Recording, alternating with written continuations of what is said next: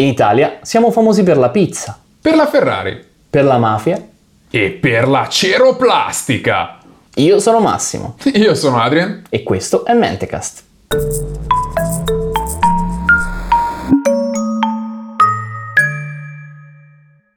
Spero ti piace la mia faccia di ceroplastica. Ceroplastica è un materiale meraviglioso di cui oggi parleremo, Adrian. Ciao, innanzitutto, ciao a te, ciao a te, ascoltatore, ciao a te, ceroplastica. Oggi andiamo in un mondo finalmente ad intersezione tra, tra due degli argomenti che ci piacciono di più, scienza e arte. Due mondi che in effetti non vediamo mai No, no, incontrarsi. no, questo è proprio praticamente l'unico punto di incontro che abbiamo trovato fino adesso. cercato col lanternino finalmente salta fuori questa cosa gli italiani eccellono e ma la- Oh. era ora basta Era- Francia era ora. Eh, no Francia c'è sempre ovviamente eh, maledetti Oltralpi che Quando- cos'è la ceroplastica quando ci serve? Allora, ci serve nello studio dell'anatomia. Mm. Allora, lo studio dell'anatomia è cosa? necessità. È una necessità che chiaramente emerge nell'illuminismo quando si cerca di capire tutto come, Come funziona dal punto di vista meccanico. E quindi già precursore Leonardo che iniettava cose nei corpi morti di nascosto Mm. per vedere come veniva il calco e studiare poi la struttura come se dentro del cuore dei ventricoli. Va sempre avanti lui. Sempre eh. avanti per forza. Se un giorno faremo una puntata su Leonardo, No. saranno sei puntate. Esatto.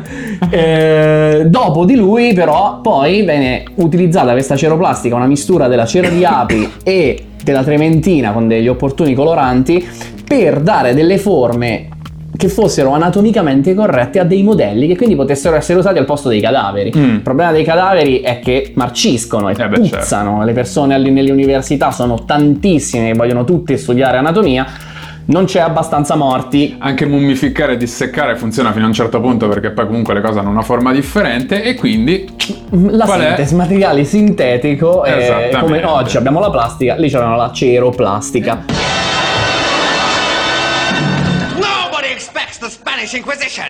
Sono il fantasma delle informazioni future. La ceroplastica non è il materiale, è la tecnica. Il materiale è la cera e Massimo non sapeva niente.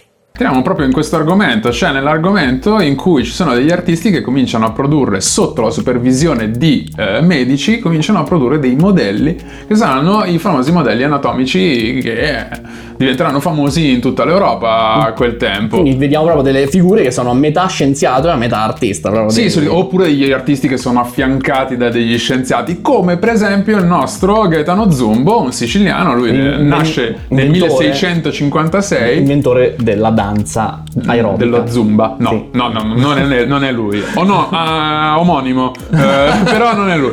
È figlio. Esatto. Eh, lui è siciliano, lui comincia come scultore di effigi religiose in cera, ma gira tutta l'Italia, gira tutta l'Italia perché è molto bravo, è molto richiesto, lui è anche un abate, una cosa del genere, lui è Ah, proprio ok. una figura religiosa e eh, girerà a Firenze, Bologna, Napoli, fino a quando non arriva a Genova e si incontra con eh, un chirurgo francese, ah tu che non volevi Francia. Ok, non gliela facciamo a liberarci. Guillaume Deneuve che eh, è un chirurgo e insieme hanno l'idea di cominciare a produrre dei modelli anatomici. Chiaramente il, il sapere dell'anatomicamente corretto viene dal- da questo chirurgo francese, ma la, la parte artigianale della produzione viene da- dal nostro Zumbo, che pur essendo il primo a produrre queste cose, È tipo un mostro. produce della roba di una qualità incredibile, ma davvero sono bellissime queste opere e sono sia da un punto di vista da una certa parte delle opere che sono eh, quasi, quasi, quasi solo prettamente artistiche, come per esempio i teatrini della morte,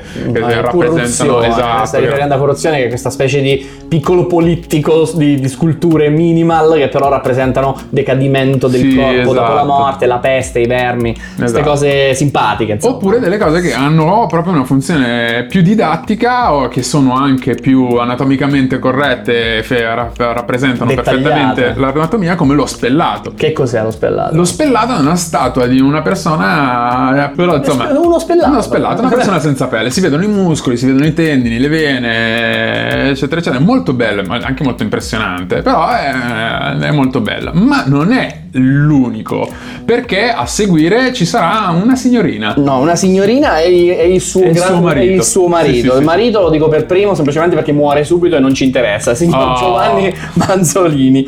Eh, ma la moglie Anna Morandi, che sebbene si chiami Anna come quella di Morandi, non è la stessa persona. Anna Morandi, il Manzolini, in realtà è una- un'artista tanto e quanto suo marito, forse addirittura superiore. È una maniaca dello studio del dettaglio. Fa degli studi sui muscoli oculari e fa degli, dire, delle esposizioni incentrate su come si muove l'occhio a seconda di quale muscolo si, si sposta. Ci sono delle riproduzioni di uteri, riproduzioni di orecchie interne e 45 pagine del suo taccuino sul pene.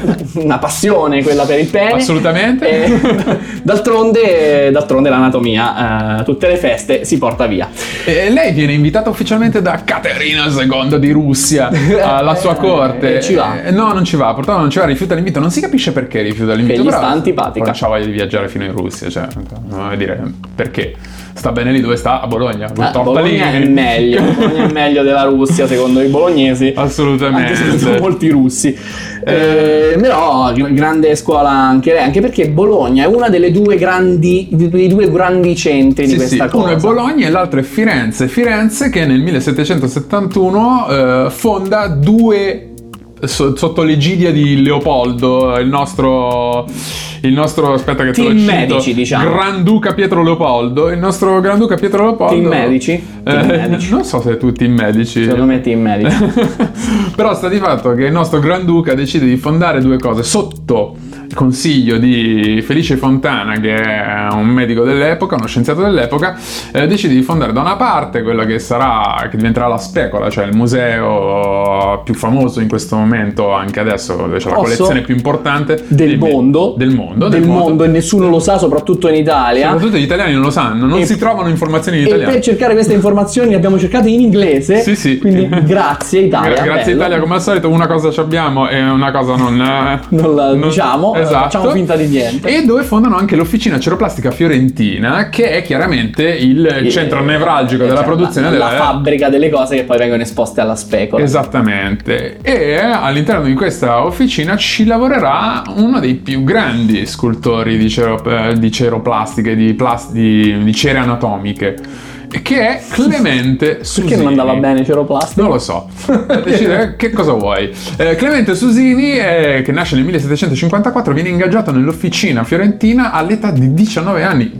Giovanissimo. Il garzone del ceroplasto. Esattamente, e lavora per eh, sotto diciamo il comando di tale Giuseppe Ferrini. Ha 28 anni, però viene fatto capomodellatore. Perché viene fatto Che è capomodellatore? una, bo- una bestia. È bravissimo, lui è sicuramente talentoso, ma si apre anche un'opportunità. L'opportunità è che il Giuseppe Ferrini di cui sopra arrubò.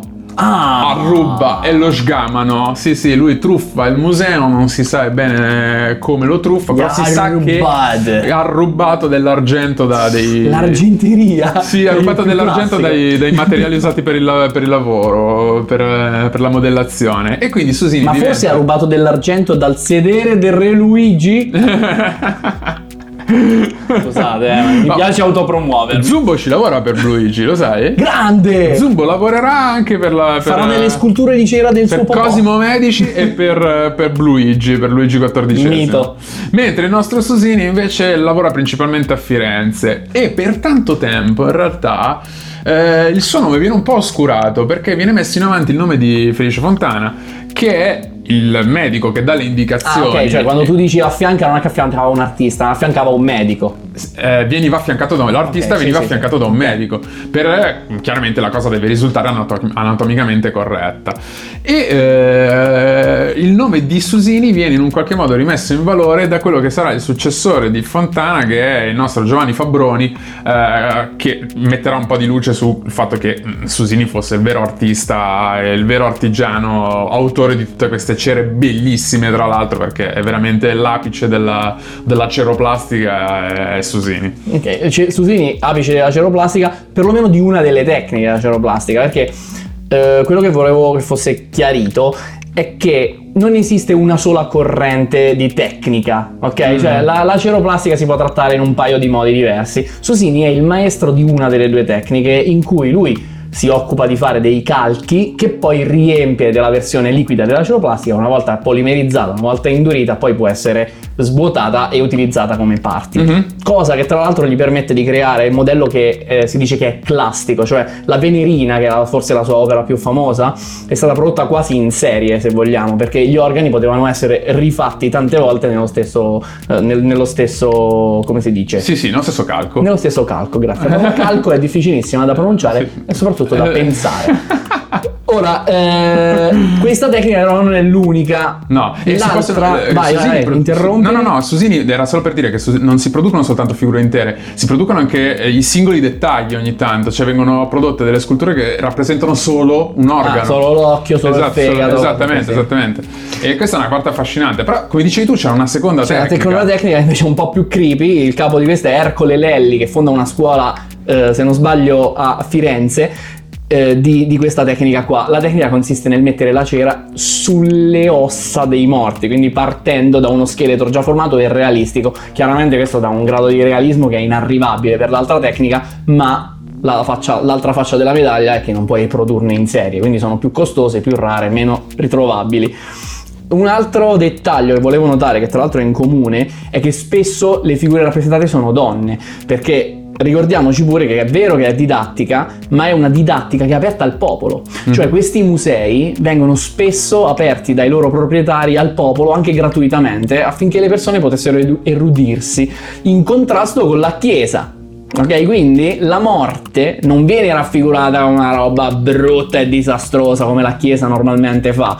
Per essere in contrasto in ogni modo, spesso e volentieri queste immagini sono di donne che sono sveglie, tranquille o addirittura in estasi, se non addirittura ancora di più durante ave- un orgasmo.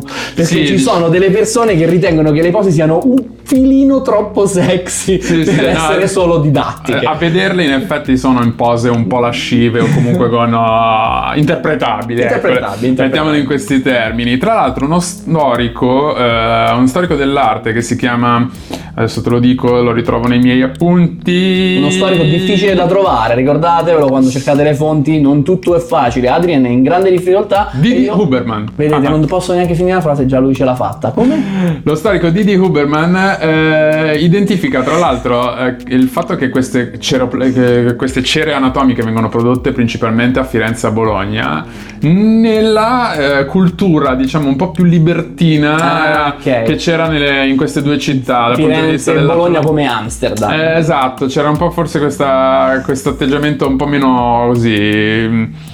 Un po' meno contrito di fronte al sesso, c'era un po' più di libertà. D'altronde quindi- stiamo parlando di personaggi che devono lavorare per giorni a degli organi genitali che devono essere il più possibile aderenti, che poi Sì. vanno mostrati a tutti, maschi e femmine. Ah, Quindi se tu vuoi trovare una chiesa d'accordo ci devi mettere un po' per trovarla. Sta di fatto che questi modelli si vendono, si vendono ovunque, cioè si ritrovano ovunque, anche Beh. se i costi sono molto alti, perché chiaramente il materiale è costoso, però si fanno buoni affari. Infatti il nostro Ferdinando, no, Granduca Pietro Leopoldo finirà per dare una pensione alla moglie di Susini perché per servizi resi. Ah, pensa, tra- quando morirà Susini, sì, verrà Di nuovo concederà- come Felix, ricordiamo stesso concederà il pensionone, esattamente. Ma dicevamo, la cera è costosa e la cera ha anche un altro problema. È sensibile al calore, ovvero questa, questa, questa caratteristica del classico, ovvero che la puoi smontare, puoi, puoi rimontare, ci sono dei pezzi asportabili. Se poi il- con il calore le parti si deformano, non funziona E più. non rientrano più e il polmone adesso occupa lo spazio di due polmoni. E soprattutto sono difficili da trasportare perché chiaramente se sono sensibili al calore come fai a trasportarle? Ah, nel camion eh, re- refrigeratore No, come le verdure? La catena del freddo medievale non Eh, c'è. Esattamente. e quindi per eh, lo studio della medicina qualcuno ha un'idea. E se producessimo con un materiale diverso? Entra nel 1816 il dottor Amelin che produce il primo e unico suo modello anatomico in cartapesta. Allora, questo modello eh, ci sono delle fotografie che non so se riesco a ritrovare perché le ho viste in una conferenza. Però viene distrutto, e qui ci tengo a dirlo, durante i bombardamenti di Caen da parte degli alleati, prima dello sbarco in Normandia. E anche prima del programma Monuments Man. Esattamente, anche prima del programma Monuments Man. E quindi niente, questo modello non esiste più. Però a riprendere quest'idea sarà il dottor Louis Azou.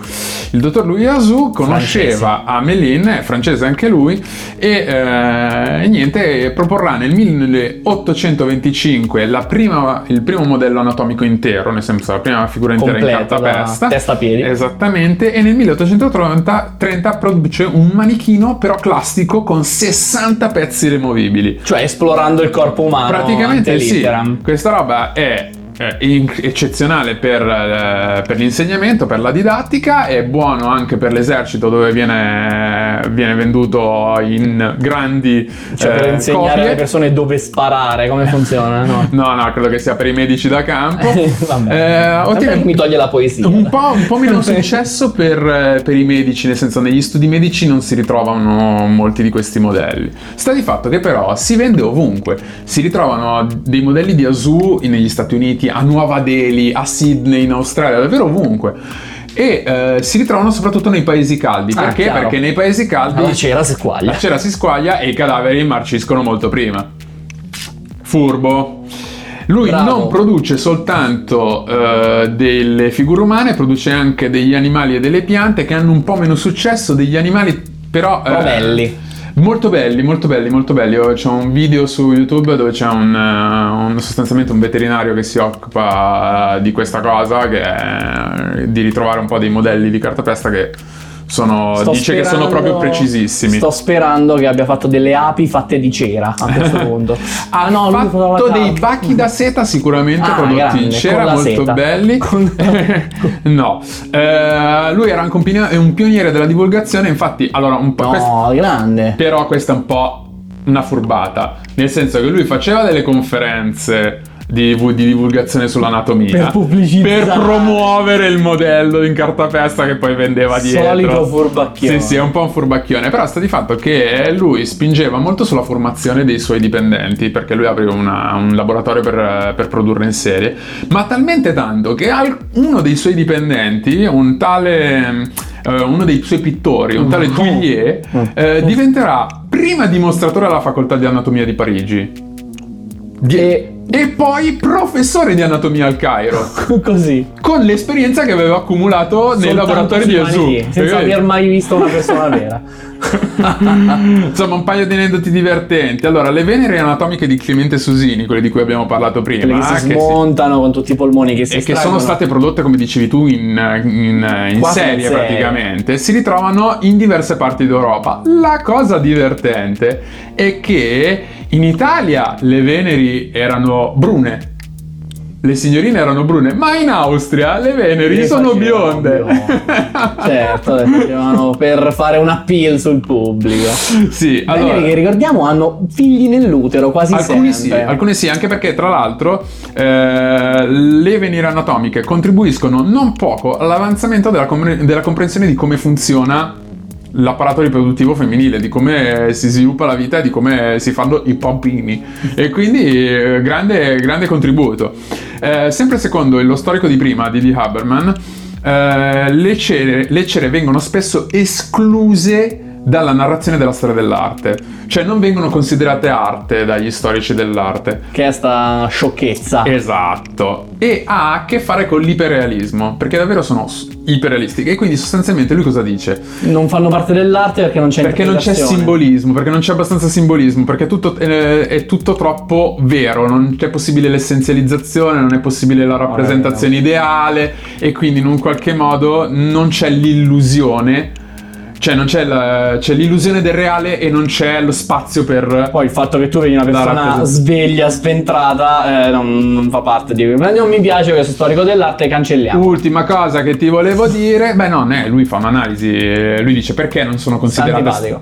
No, lui, scusa, chi prima Chi- di lui... Esatto, chi- gli altri sono antipatici. altri, quelli che cattivi. escludono le, le cere. Bravo. Esatto. E l'ultima cosa è che tra le eh, applicazioni della ceroplastica c'è stato chiaramente e qui ci ricolleghiamo alla nostra puntata sugli zoo umani, i busti etnografici, che sono dei calchi eh, per eh, Di altre etnie. identificare bene quali sono le differenze tra tutti quanti e chi è meglio e chi è peggio. Manco a dirlo. Eh, che te lo dico a fare. Eh, ti vorrei anche ricordare una bella ceroplastica di Ursulo, la vogliamo fare? No, eh? non la vogliamo fare ancora perché prima ti volevo dire un'altra cosa. La ceroplastica, tanto bella e tanto cara per fare le persone, pochi sanno che a Torino esiste il Museo della Frutta. Museo della Frutta in ceroplastica, che contiene una collezione di svariate migliaia di mele. no, è bellissimo. Io ci sono stato un annetto fa, forse due, non mi ricordo. Eh, io consiglio davvero, sono spaventosi i gradi di realismo. Tu vai là e dici questa qua mo me la mangio. Non io, a me non mi piace la mela, però Quanto è vera questa cosa? Se tu Sapete che Massimo non mangia la frutta. No, la frutta è sopravvalutata. A meno che non è di cera, a quel punto A quel sì. punto sì, a quel punto sì. Ma a quel punto sarà anche il caso che uno clicca like, perché non è che dici eh, metti sta like, condividi, guarda la puntata su YouTube, Commenti, ascolta commenti, commenti, commenti. commenti tantissimo eh, e noi vi mettiamo pure un cuore sul commento tante volte pensa, pensa che bene che vi vogliamo e poi potete anche ascoltare questa cosa perché eh, c'è Spotify e c'è iTunes e c'è quell'altro SoundCloud C'è YouTube dove siamo in questo momento, ma forse se ci state ascoltando su iTunes siamo eh, anche da siamo un'altra anche parte, un'altra perché siamo onnipresenti siamo addirittura su Facebook Instagram e Twitter Caspiterina. Ora, ma io non so proprio cosa devo fare per farti mettere un condivido Io lo so, bisogna citare le fonti. questo è vero E citiamo le fonti. Allora, io ho un PDF di Marco Bresadola e Silvano Capitani, la ceriplastica anatomica Settecento- del Settecento. Poi c'è National Center of Biotechnology Information, Anatomical Models and Wax Venuses, Art Masterpieces or Scientific Craft Works. Eh, poi ho Science Museum Conserving Dr. Azouz Males Anatomical Model. E poi la conferenza di Christophe de Guers, eh, Louis Azou, médecin industriel et exportateur. Tu hai delle fonti o devi fare solo la faccia da pirla? No, fine. Ramofo-